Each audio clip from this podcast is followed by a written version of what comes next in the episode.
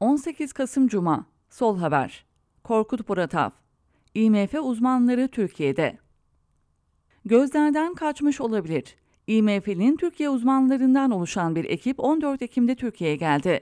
Genellikle iki yılda bir üye ülkelerle yapılan danışma toplantılarından birini tamamlayıp 4 Kasım'da Washington'a döndü. Bir önceki toplantının raporu Haziran 2021'de yayınlanmıştı. Uzmanların son tespitleri, önerileri IMF Yürütme Kurulu'nda tartışılarak kesinleştikten sonra Ocak 2023'te bir Türkiye raporu olarak yayınlanacak. Merakla bekliyoruz. Zira önümüzdeki yıl aynı ekip bir IMF kredisini tartışmak için de Türkiye'ye gelebilir. Bereket ki IMF heyeti Türkiye'den ayrılmadan önce bir basın duyurusu yayınladı. Bu kısa ve özlü belge Türkiye raporunun ön tespitlerini, önerilerini özetliyor. Ocak 2023'ü beklemeden gözden geçirmemize imkan veriyor. Basın duyurusunun ekonomik tespitleri son iki yıla odaklanıyor. Aktaralım. Salgının ilk etkisi sonrasında büyümenin güçlü bir tempoyla canlanmasını, dinamik bir özel sektör ve teşvik politikaları mümkün kıldı. 2021 sonlarında politika faiz oranındaki indirimler süregelen kırılganlıkları yoğunlaştırdı. Bunları Türk lirasının değer yitirmesi ve yüksek enflasyon izledi. Türk lirası üzerindeki baskıları hafifletmek için önce döviz fiyatlarına müdahaleler ve döviz kuru güvenceli mevduat düzenlemesi, daha sonra da kredi artışını frenleyen bir dizi makro ihtiyati ve düzenleyici önlem uygulandı. Ukrayna Savaşı özellikle enerji fiyatlarını artırarak ekonomik gerilimleri yoğunlaştırdı. Uzmanların özenli üslupları dikkat çekicidir. Olgular aktarılıyor, nedensellik analizi yoktur. Süre gelen kırılganlıklar tespiti önceki Türkiye raporlarında yer alıyordu. Güncel eleştirileri ise tespitleri izleyen önerilerden algılıyoruz. Bir önceki Türkiye raporu 2020'yi kapsıyordu. IMF'nin 2022 büyüme öngörüsünü de ekleyerek son 3 yılın büyüme oranlarını sıralayalım. %1.9, %11.4, %5. Bu çalkantılı büyüme politikası IMF uzmanlarına göre dinamik bir özel sektör sayesinde ve bir dizi teşvikle gerçekleşti. Önlemler iki döneme ayrılıyor. 2021'de döviz fiyatları rezervler eritilerek frenlenmeye çalışıldı. 2022'de döviz piyasaları kur korumalı mevduatla yönlendirildi. Banka kredileri ise bir dizi müdahale getirilerek denetlendi. Önceki Türkiye raporlarından biliyoruz ki IMF'nin kırılganlık tespitlerine yol açan eleştirileri Merkez Bankası'na müdahalelerin başladığı 2015'e uzanır. AKP'nin neoliberal modeli izlediği ilk 13 yılda ekonomi %4.4'lük bir tempo ile büyümüştü. Uluslararası ekonomik ortamın bozulduğu 2015 sonrasında IMF, Türkiye'nin potansiyel büyüme hızını %3.3 olarak öngörmüştü.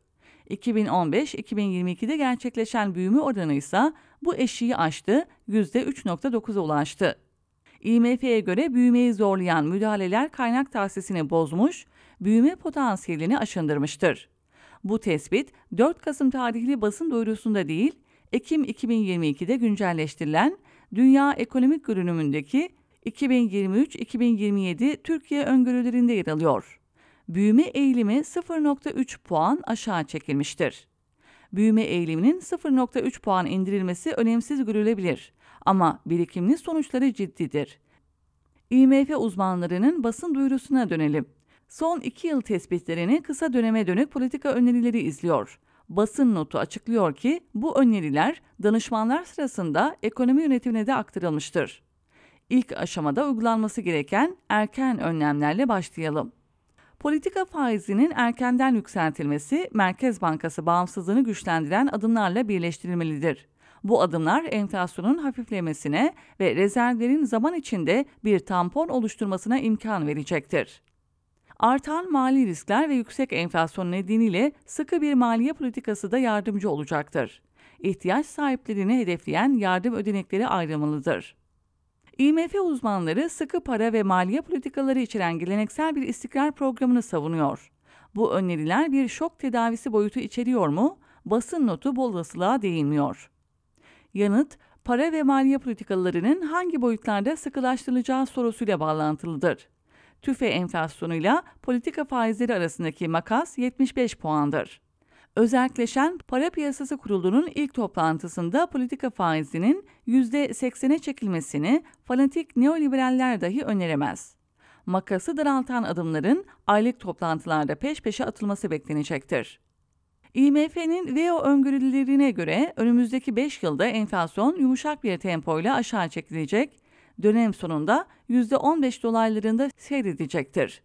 Bu göreli olarak ılımlı bir parasal daralma anlamına gelir.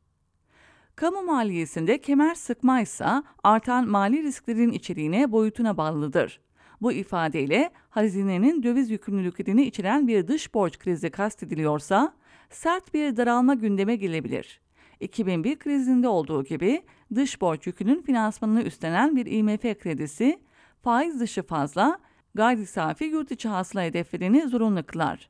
Boyutu küçülme veya durgunlaşma getirir. Uzmanların basın duyurusu kamu maliyesinde kemer sıkma boyutunu ihtiyaç sahiplerini hedefleyen yardım ödenekleriyle kısmen hafifletiyor. 2001'deki IMF programında bu esneklik yoktu. Ağır sonuçları AKP iktidarına kapı aralamıştı. IMF'nin fiskal monitor istatistikleri korona salgınında Türkiye'de bütçe kaynaklarının yoksul katmanlardan esirgendiğini gösteriyor. Uzmanlar bu olgunun elbette farkındadır. IMF'nin VEO öngörülerine göre kısa dönemli bir istikrar programı 2023'te büyüme temposunu 2022'ye göre 2 puan aşağı çekecektir. O kadar. İstihdamı, ücretleri aşındıran durgunlaşma bugünkü toplumsal bunalımı ağırlaştıracaktır. Uzmanların basın notu daha ağır bir şok tedavisi olasılığını dışlamıyor. IMF uzmanlarına göre kısa dönemli istikrar politikaları sırasında 2022'de uygulanan olağan dışı müdahale ve önlemler kullanacaktır. Sonrasında bunlar temizlenecek, neoliberal düzenlemelere tam dönüş sağlanacaktır.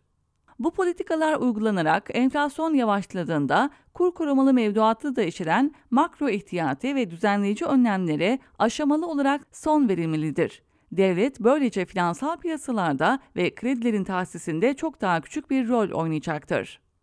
Sonrasını IMF ve onun 2022-2027 öngörülerini izleyerek betimleyebiliriz. Şirketler ve bankaları yöneten dinamik bir özel sektör sermaye birikimini ve büyüme biçimini uluslararası sermaye ile işbirliği içinde belirleyecektir. %3'lük bir büyüme politikası dar tanımlı işsizlik oranını çift hanelere yerleştirecektir. TÜİK'in dahi hesapladığı, IMF'nin dikkate almadığı atıl iş gücü oranı zaman içinde faal nüfusun dörtte birini aşacaktır. Emeği dramatik boyutlarda ucuzlatan, vahşi bölüşüm şokuna katkı yapan enflasyon, ılımlı boyutlarda süre gelecek, iş gücü piyasalarına disiplin sağlayacaktır. Döviz fiyatları hedeflenmeyecek, serbestçe dalgalanacaktır.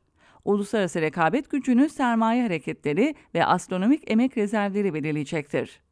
IMF uzmanları ve Washington'daki amirleri Türkiye için böyle bir gelecek öngörüyor.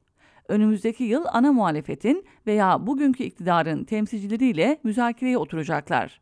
Tüm belirtiler anlaşacaklarını gösteriyor. Türkiye sermaye blokunun itirazı yoktur.